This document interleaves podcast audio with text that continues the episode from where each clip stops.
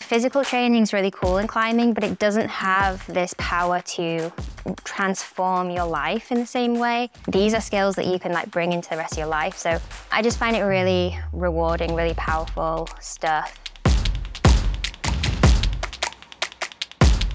Hey y'all, I'm Ryan Devlin, and welcome to the Struggle Climbing Show's Pro Clinic on mindset and performance hacks with one of the leading minds in this space, the one and only Hazel Findlay. I'm so, so excited to have her back here on the show. And this topic, you guys, mindset, was the most requested Pro Clinic topic that y'all asked for when I did a recent poll. So you asked, I listened, and Hazel is here to deliver some Jedi level insights into how we can manage fear of falling, fear of failure, social pressures, expectations, utilize breath work to reduce anxiety and also to get us amped up when appropriate, like if we're about to pull on a crux. She also reveals loads of other mind tools to help us access flow, tap into our highest potential as climbers, and just have that much more fun when we pull off of the ground. Now, Hazel doesn't really need an introduction. Y'all know who she is, but I wouldn't be doing my job as a host here if I didn't rattle off at least a few of the high points. Hazel has many first ascents and first female ascents to her name, including Magic Line, a 514C or 8C plus rated R trad route in Yosemite, holy smokes, and she was also the first woman to free El Cap via the Golden Gate route.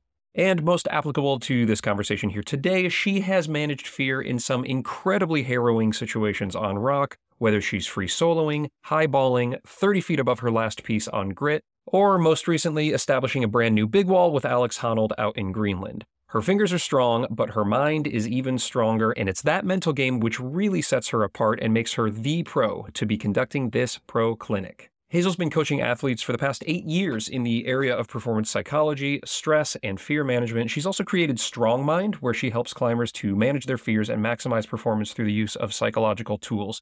Tools that we are going to be exploring in depth today. Look, this conversation has the potential to not only transform your climbing, but also to have a truly positive and lasting impact on your life. So let's get to it and utilize mindset to unlock some performance hacks and our true potential with Hazel Findlay.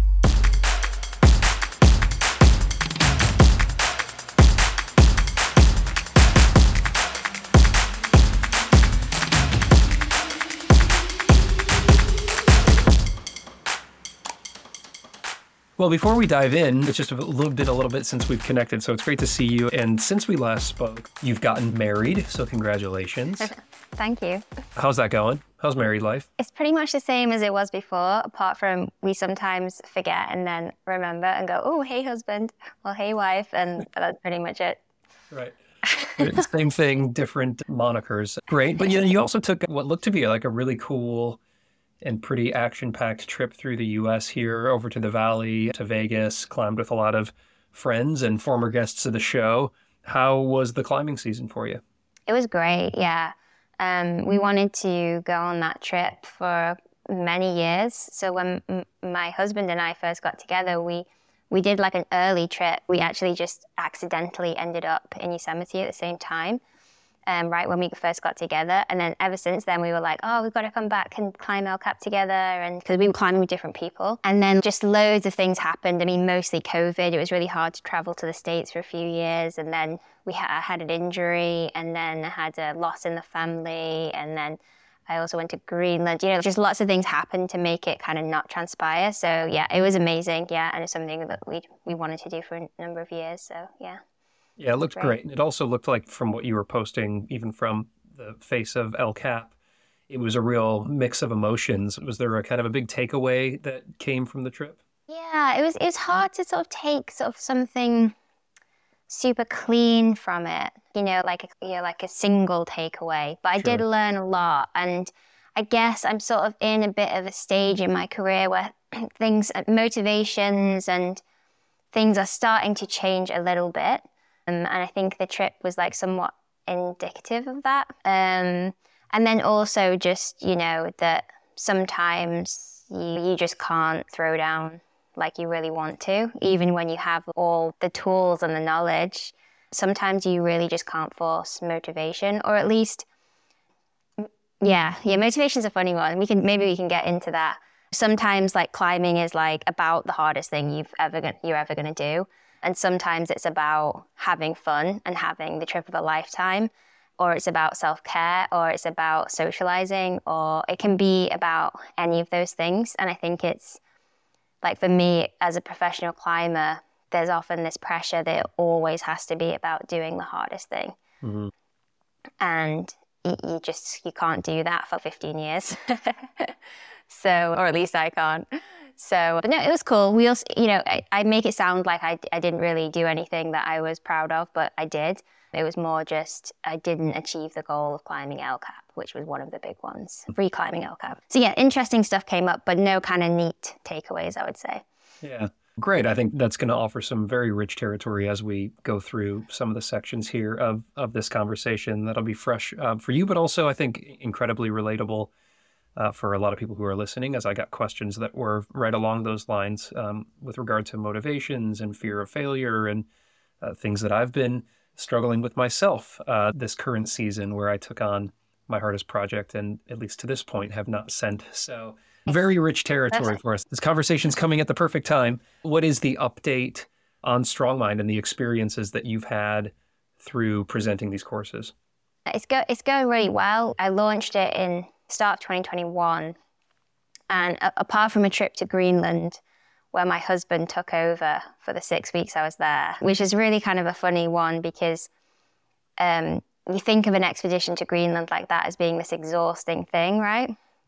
You know, you don't shower for six weeks, you don't eat proper food, you're walking, trekking with heavy rucksacks, you know, you're in the cold. But in some ways, it was like a holiday and a rest because I didn't have the internet and I didn't have my jobs to do for Strongmind. So apart from that, um, you know, I've been working pretty consistently at the business apart from this recent trip to America which has been hard work and it's probably something I'm not quite as used to, you know, like coming from a professional climbing life, which does contain work, you know, to say that it's not hard work it w- would be a disservice, but it's not being in, a, in, an office, it's not looking at a computer all of the all, all day. So it was a bit of a shock, but to be honest, I just find it so so rewarding. I know that probably sounds a bit cringe, but just having people tell me that they love climbing more than ever, or that applying these tools is helping them in the rest of their life. Like someone just wrote me an email recently to say that it really helped him get through a divorce.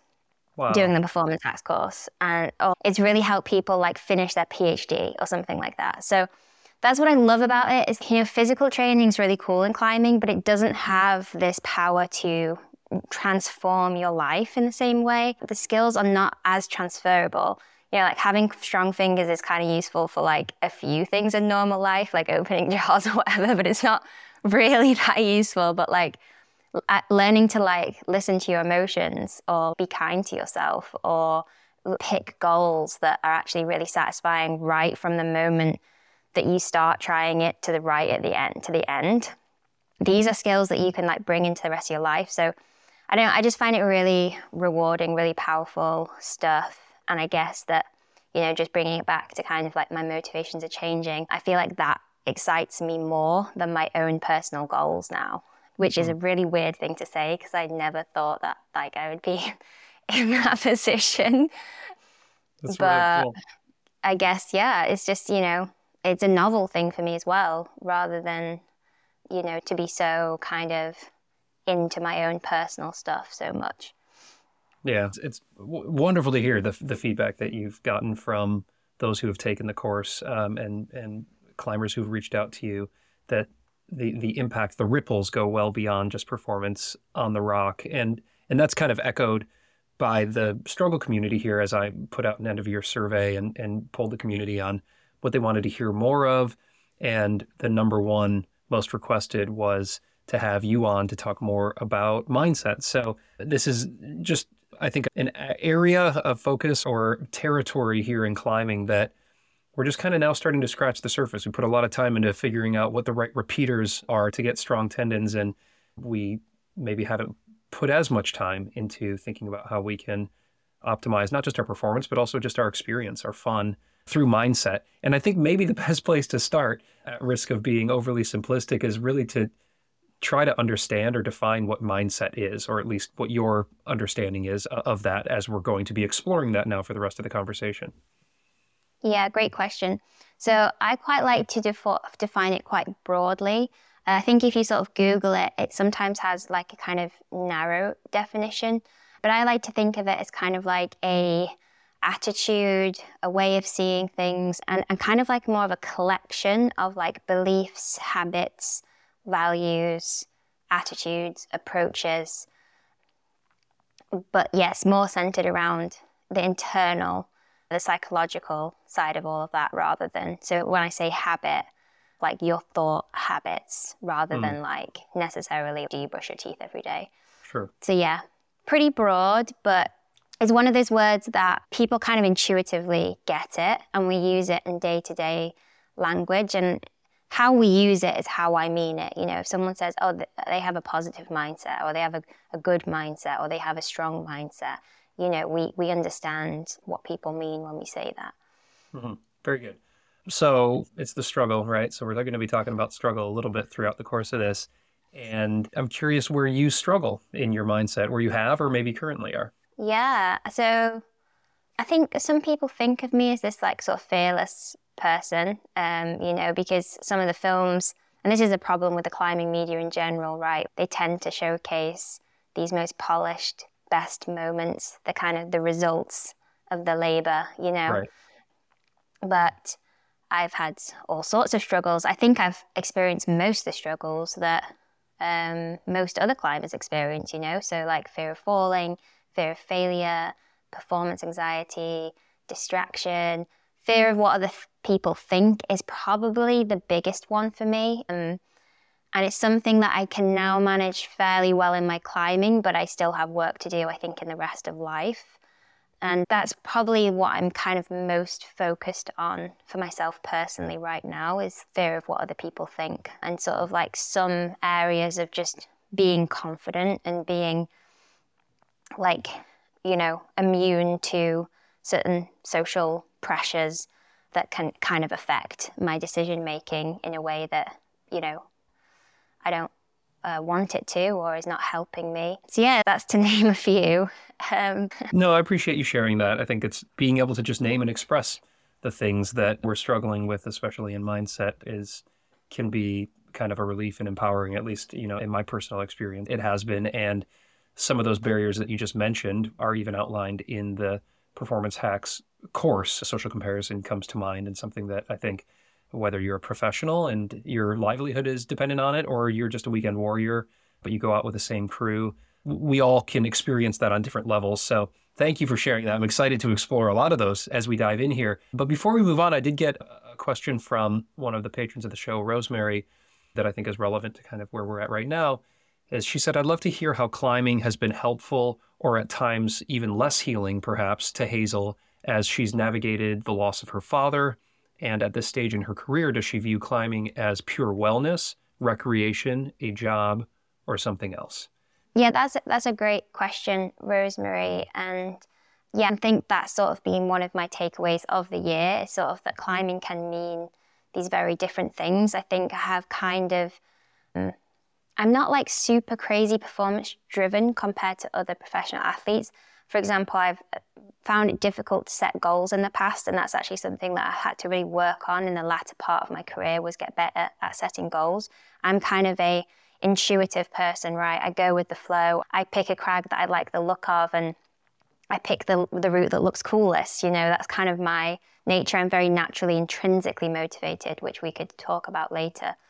So I'm not crazy performance driven, but what I've always done is tried very hard. I've always wanted to, you know, f- feel like I've always wanted the challenge level to be pretty high for myself as a climber, whether that's in my training or, you know, just going out. And it doesn't mean to say I pick big goals, but I want to on-site a route where I'm going to be power screaming, where I'm going to be, you know, because that's the, they're the moments I love the most, right? That really focus your attention, where you feel in flow or you're in that really try hard state. Like that really at its essence is kind of like why I go climbing. But then when I lost my dad and I had a lot of emotional stuff going on. Um, it was like my nervous system really didn't want to try hard. It, and it made me realize how hard a sport climbing actually is. Like I remember, like I've got a training board in my house, and I was like, oh, I don't really feel like going to the gym because I have to see people and you know all that. And so I'm really lucky to have this training board, but I couldn't really pull on. I like my nervous system just like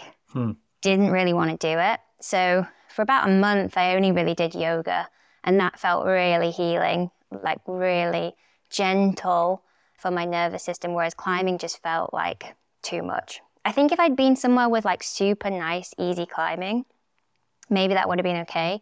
Right. But here, like, it's kind of cold and it always feels kind of a bit hard. Um, at least the stuff that was like available to me. But I think, you know, that's sort of with grief, but now that I'm sort of more healed from all of that and just like looking to the future, although I might not be setting these crazy big goals and, and training really hard for them, I think I'll always be a climber who wants to um, challenge myself, whatever that looks like. I just I think it's kind of in my nature.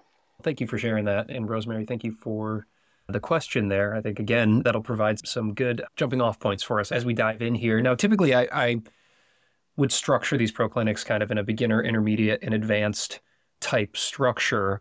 But I think the that paradigm's kind of blown up when we're talking about mindset because there's going to be advanced climbers if we're talking about grades that will struggle with things that a beginner climber might struggle with or not struggle with, right? So I think we can probably follow a different format on this if unless you see that there's very common mindset barriers that occur at different grade levels.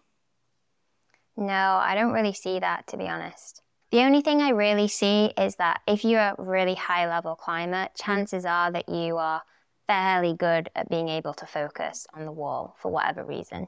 Mm-hmm. But it doesn't mean that they don't have big distractors that they need to work on, but that they can, in enough moments, focus when they have to.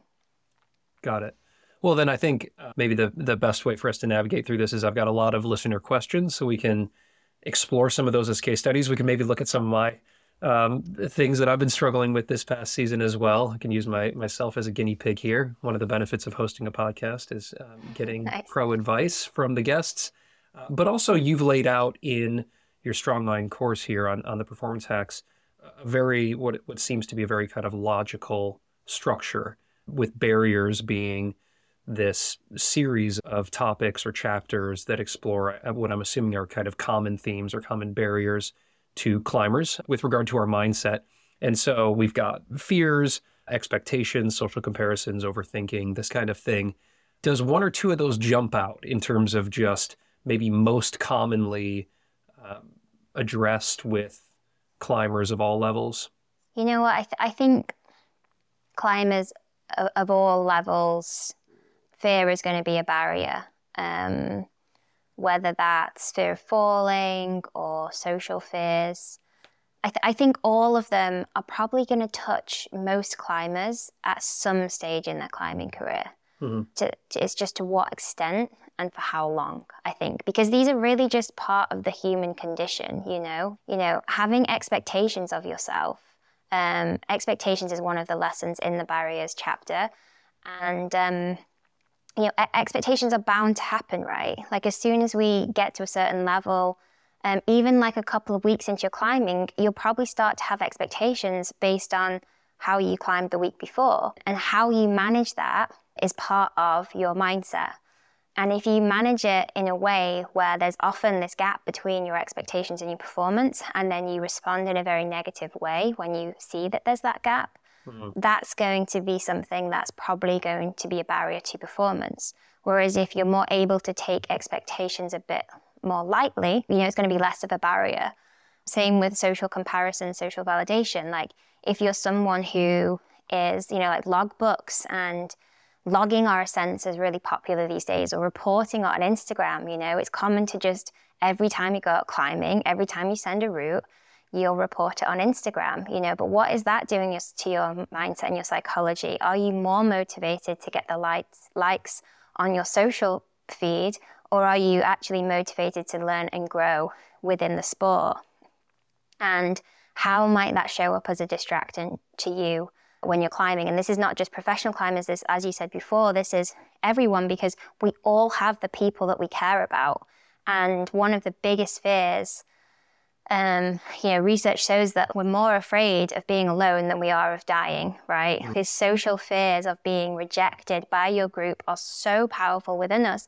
And when you have a group that really values performance or really values outcomes or gives you all this social validation and social praise when you do well, but you don't get that when you learn something new or you have a good day, you know, these are the things that are going to affect our performance and our enjoyment. And they're just symptoms of what it means to be human. It's not abnormal. It's nothing wrong with you if you feel these things.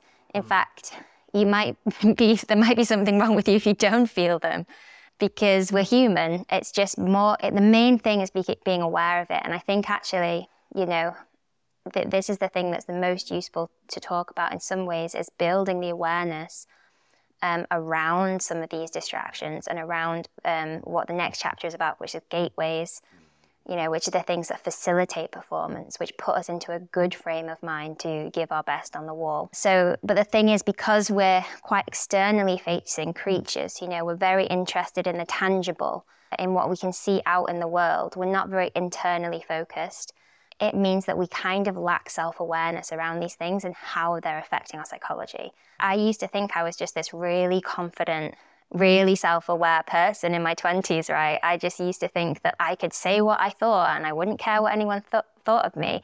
And then since all the work that I've done around self awareness, you know, the main one being a, a lot of meditation, I'm now like, hang on a minute, I totally cared what that person thought in that moment. So, like, as I build more self awareness, I'm actually seeing more and more about these things that I could potentially work on. So, right. I don't know. there's a lot in there, but no, that's great. I mean, this is the work, this is the pool of which we're going to wade into. I do have some specifics, you know, some listeners who reached out about some fears is kind of one of the first things that we touched on there. So there's kind of fear of falling, I've got a listener question there fear of failure. I think I could use myself as a case study on part of that. But maybe before we get specific, the umbrella, it sounds like, for a lot of this, and, and hopefully I'm not getting too esoteric here. If I am, we can just get into some of these specific questions and maybe learn as we go. But you mentioned that awareness is maybe what kind of underpins a, a lot of this, that self awareness. And how is it that we can work on that?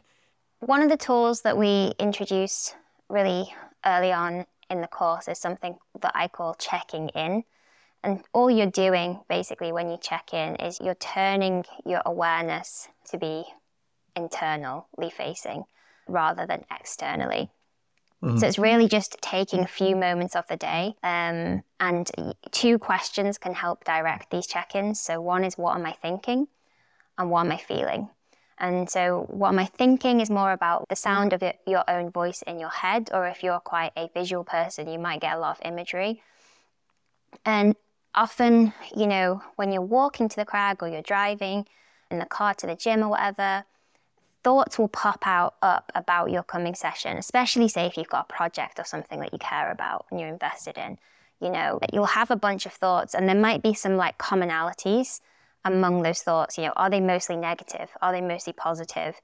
Where's your attention directed towards within these thoughts? You know, what's the content of them? So you just might think about those thoughts for a moment. And then what I'm feeling is more around what do you feel in your body? So, like, if I do it right now, I can tell that my heart rate is slightly more raised than it would be if I was like hanging out on the couch. And that's because I'm like mid conversation on a podcast, you know, and that's a good thing. I want my stress levels to be up a little bit because I want to be alert.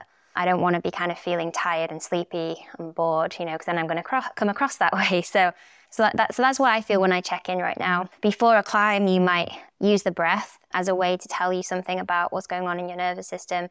But you may also be like, where am I looking? Or you might be like, what sensations do I feel? And it's those sensations that give us insight into our emotional state.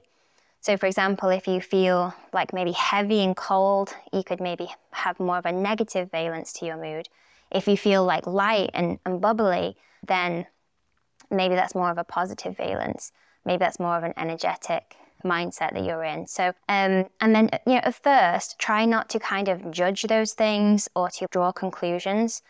All it is just you're checking in. And every time you do that check in, you're building awareness around your emotional and cognitive state, which you can then use to do the work around the mental training. But until you get that information, so it's analogous in physical training to like doing a testing session, you know, and just getting some numbers, right? Um, of course, it's different in mental training, but that's a great place to start if you're looking to build that. And then if you're really keen to build a self awareness, I really recommend starting meditation. You don't have to do much, like five, ten minutes a day. Just start with something that you know you can do, even if it's a minute. Um, and that just gives you a bit of a more prolonged training time for this skill of bringing your awareness to what thoughts are coming and what do you feel in your body. Thank you. I think that's, you know, that's a huge it's a lifelong pursuit, right? In in kind of talking about having that that real awareness with what we're thinking and what we're feeling moment to moment, but starting with just a few times a day, like you said, it give you a reminder on our phone that we say, you know, what am I thinking? What am I feeling? And it just kind of pulls us out of kind of the hamster mind for a second. We can check in. And certainly as we're climbing, preparing for a climb, or even en route, on a rest or sit down rest yeah. or active rest, being able to check in is a really good practice because I think to your point, a lot of us could go quite some time without being aware that we do have a barrier. And I think this is a, maybe a perfect segue into fear of falling because I've got, I got a question here from a listener uh, about that. But from my personal experience, I went years climbing not aware that I had a fear of falling, or at least maybe telling myself that I wasn't afraid to fall until I finally realized that, yeah, I think I really do think I am. And so I'll hand it off to April here, who's a listener to the podcast, and she wrote in When I go sport climbing, I know that I'm afraid to fall because I'm constantly looking at how far above a bolt that I am. I tell myself that the fall would be safe, but it's still so hard to be relaxed, so I usually call take. Would it be better for me to not call take? Okay, yeah. So that's a really specific question lots of people, and, and this is where there's quite a, a mix of maybe unhelpful information about fear of falling out there. A lot of people would say no, don't say take and just push on. But I do not think that is the right approach. You know, in that specific situation, if you feel like it's too much for you and you're about to panic or you're about to start having a bad time, if you don't say take and you continue climbing, what you're basically doing is you're ingraining a deeper negative association with falling. Mm. So every time you have a really shit uh, experience, sorry, I don't know if I can swear. Oh, it's fine, yeah.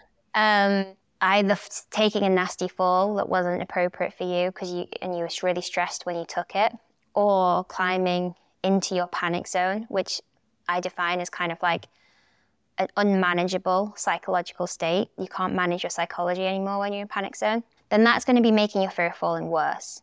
But you also shouldn't only say take and not do anything. What you should do is you should join our flight school course.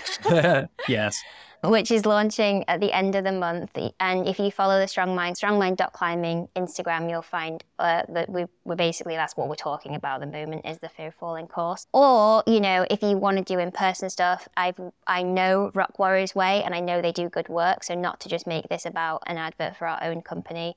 I think they're also good. But really you want to develop a full practice that's going to be effective and work for you and that doesn't just involve throwing yourself off the rock so yeah, ask for help, gain knowledge, and then try to build your comfort with falling. Don't just either avoid falling or force yourself to take falls that you're not ready for, which is the two things that most people do, which are the two things that are actually going to make your fear of falling worse. And just without, I guess we, we can do an entire you know episode here, as you have mentioned, you've got a whole course on on falling, but just for those who are listening who, like April, might be in this boat maybe they haven't even identified it like April, you know, was brave enough to do or in tune enough with herself to do here, or we've known we've had a fear for quite some time. What what can climbing be like once we've actually handled and started to work with that fear? Yeah, you know, I've worked with so many people who are ready to give up the sport, you know, after 10, 15 years of climbing and improving in all these different areas as a climber, but very slowly because they can't fall You know, they're getting stronger because they're training hard and they're over gripping on everything, but they're not utilizing that physical strength because they're stressed when they climb, when, because they over grip when they climb, because they, you know, so that so they're not able to access that maximum physical potential because they can't push themselves. So I just, I think that finding an effective fall practice is probably like the most powerful intervention that I've seen in people that I coach and that have gone through our courses because it just has the power to completely transform your climbing experience from one that's stressful and distracted and I, what I also see is a lot of people are ashamed about their fear of falling, or they're confused about why they can't try really hard, why they can't push themselves, why they're not achieving their goals. And so there's shame around that, there's negativity around it. And so then to go from that to being able to push yourself. And you know, for some people, fear of falling will probably always be a bit of a thing. And I'm not going to lie, just doing fall practice for a bit might help some people to the point where then they can climb freely. But for other people, they're going to have to keep it up for their whole climbing life. But if you find someone to teach it well, then you'll have a fall practice that's fun. You know, if you're doing fall practice but you're not finding it fun and you feel negative afterwards, then you're doing it wrong. But when people do find that and then they are able to focus, it's just a massive transformation. It's kind of almost like doing a different sport. And they can just, you know, it adds to their life, it fills them up rather than something that actually takes away.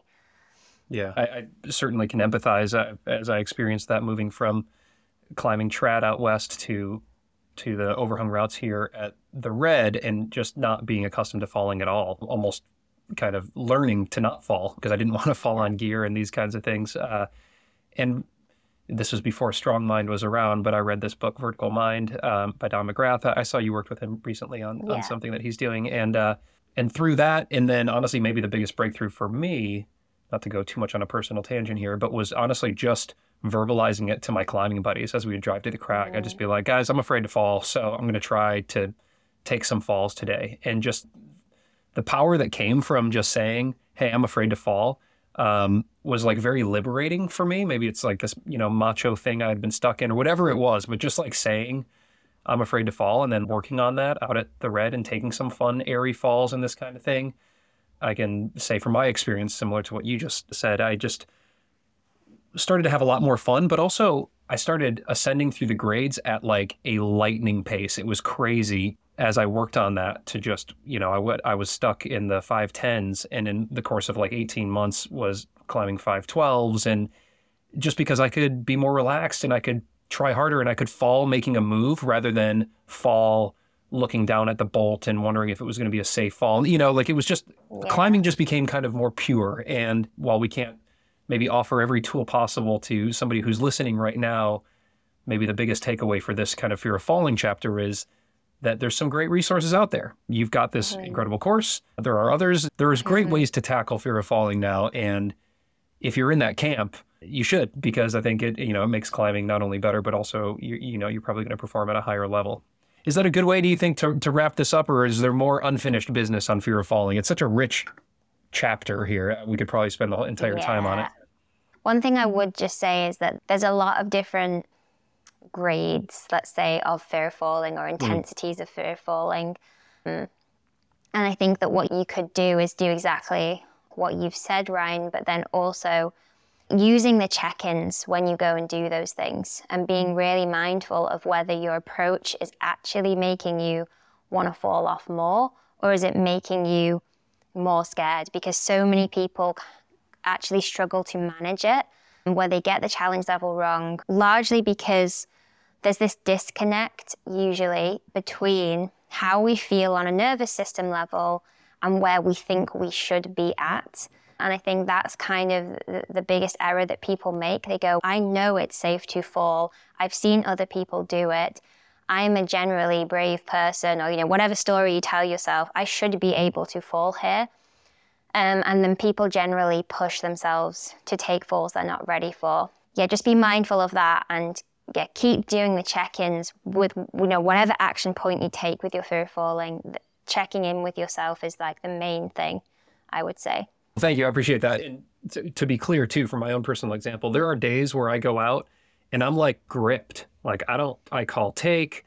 I, you know, I'll clip up on a route that I've been on before because I'm just, I'll do that check in and I'll just be like, man, I'm just feeling some like high anxiety today or whatever. So it's not like I addressed my fear of falling and now, you know, that's in the past. I think it kind of ebbs and wanes and we're like such dynamic humans. It could be something that's happened to me at work or with my kids or, you know, who knows what I'm carrying into the crag. And so I'm sure that's common for others as well. Totally. Yeah. Yeah. So being mindful of that and also being mindful that different people need different maybe not di- maybe different interventions is not the word so some people will have to be very cautious with how they approach it and some people will be able to just take a few falls and actually just build their confidence and not maybe needs you know we teach the way we teach it is very structured. There's a whole protocol around it. There's a whole building of skills leading up to it.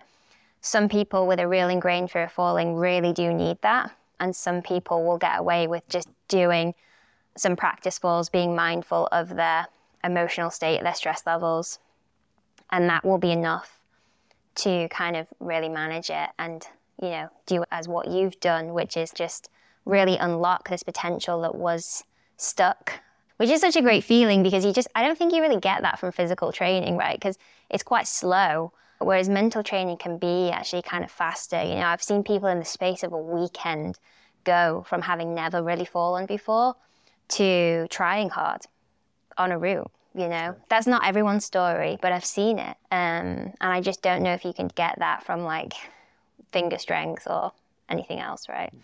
No, I love that. I think that's a very powerful kind of realization to, to have there that unlocking some of these things can, in some cases, really kind of tectonically shift the way in which or, or the kind of the level at which we're climbing. Let's kind of move on to one of the other fears here, maybe the other main fear, one that I run into more when I'm talking to the pros on this show, and that's fear of failure. But let's use me as an example for this one because I quite publicly earlier this season made it clear that I wanted to climb my hardest route yet, which is this 513A at the Red River Gorge called the Force kind of an anti-style problem. I knew it was going to be hard. I didn't pick low-hanging fruit. I wanted it to be a challenge. I wanted to get better as a climber, but I also made it very public and did like a series of podcasts around it. And you know, a lot of my Instagram posts are were around the progress that I'm making. And so I have made incredible progress. I went from, you know, going a few sessions without being able to do moves, single moves on the route to now I'm consistently going out and falling two moves before the chains. So to look on the bright side, I'm climbing, you know, a 12D or maybe a soft 13A from the ground to nearly the chains a few times a session. To look on the negative side, or maybe the not as bright side, I haven't sent, and that's been a very public goal. And only just recently have I started to feel the pressure of it, where it's starting to maybe affect the purity of the joy of the experience. Whereas before I was making all this progress and I was like, this is great. I'm charging towards the goal. Now I'm like kind of stagnating a little bit and the weather's turning and I don't know if it's going to happen. I might have to tuck into a training block and this kind of thing. So, anyway, this isn't about me projecting, but it's more about that fear of failure, which maybe has started to seep in with my climbing, and I'm sure you've seen with others as well. And what are some of the gateways or the mind tools that you recommend when we're experiencing that because I think whether you're a gym climber and you're climbing with a lot of friends and they're all climbing stuff and you're not quite doing it or you've made it public or your livelihood depends on it, kind of at every level we, we can experience this fear of failure, right? Yeah, yeah, for sure. So there's definitely quite a few different approaches to this and you know, if I was coaching you, we'd probably do like a whole hour session to figure out the avenue that we'd like to go down. You've got five um, minutes to fix me. yeah. What I would say to you is, you know, or what I'd ask you is, to what extent is this fear of failure, or to, and to what extent is it fear of what other people think or of social judgment? You know, if you had not made it public, or is this is something that just you and people who are close to you knew about, how would that change your experience? And that there wraps up the free portion of this mind expanding conversation with the one and only Hazel Findlay. Don't get mad at me though, because you can listen to this entire episode for free. Right now, and it's just packed with insights, you guys, that no doubt will improve your performance. I'm telling you, it's already changing the way that I am projecting and performing at the gym and out on the crag. Now, in the rest of this pro clinic with Hazel, she outlines mind tools on how we can all manage fear of failure, social pressures, what to do when we stop making progress on a project that I'm kind of feeling right now myself, dealing with competitiveness within our climbing group, the biggest barrier to accessing flow, mind tools that she uses before she pulls onto a climb, and also other tools that we can all start using today that can help us to more readily access flow, manage anxiety, and get us primed before pulling into a crux sequence. Holy smokes, there's so much. And I'm telling you, this conversation just keeps on delivering. You can listen to it all right now at zero cost, you guys, with a free trial over at Patreon or Apple subscriptions. And if you pop over there right now, by the way, we're doing a really big giveaway. All new patrons are automatically entered to win a year's supply of chalk from Rungni, as well as a $250 gift card to use on their website.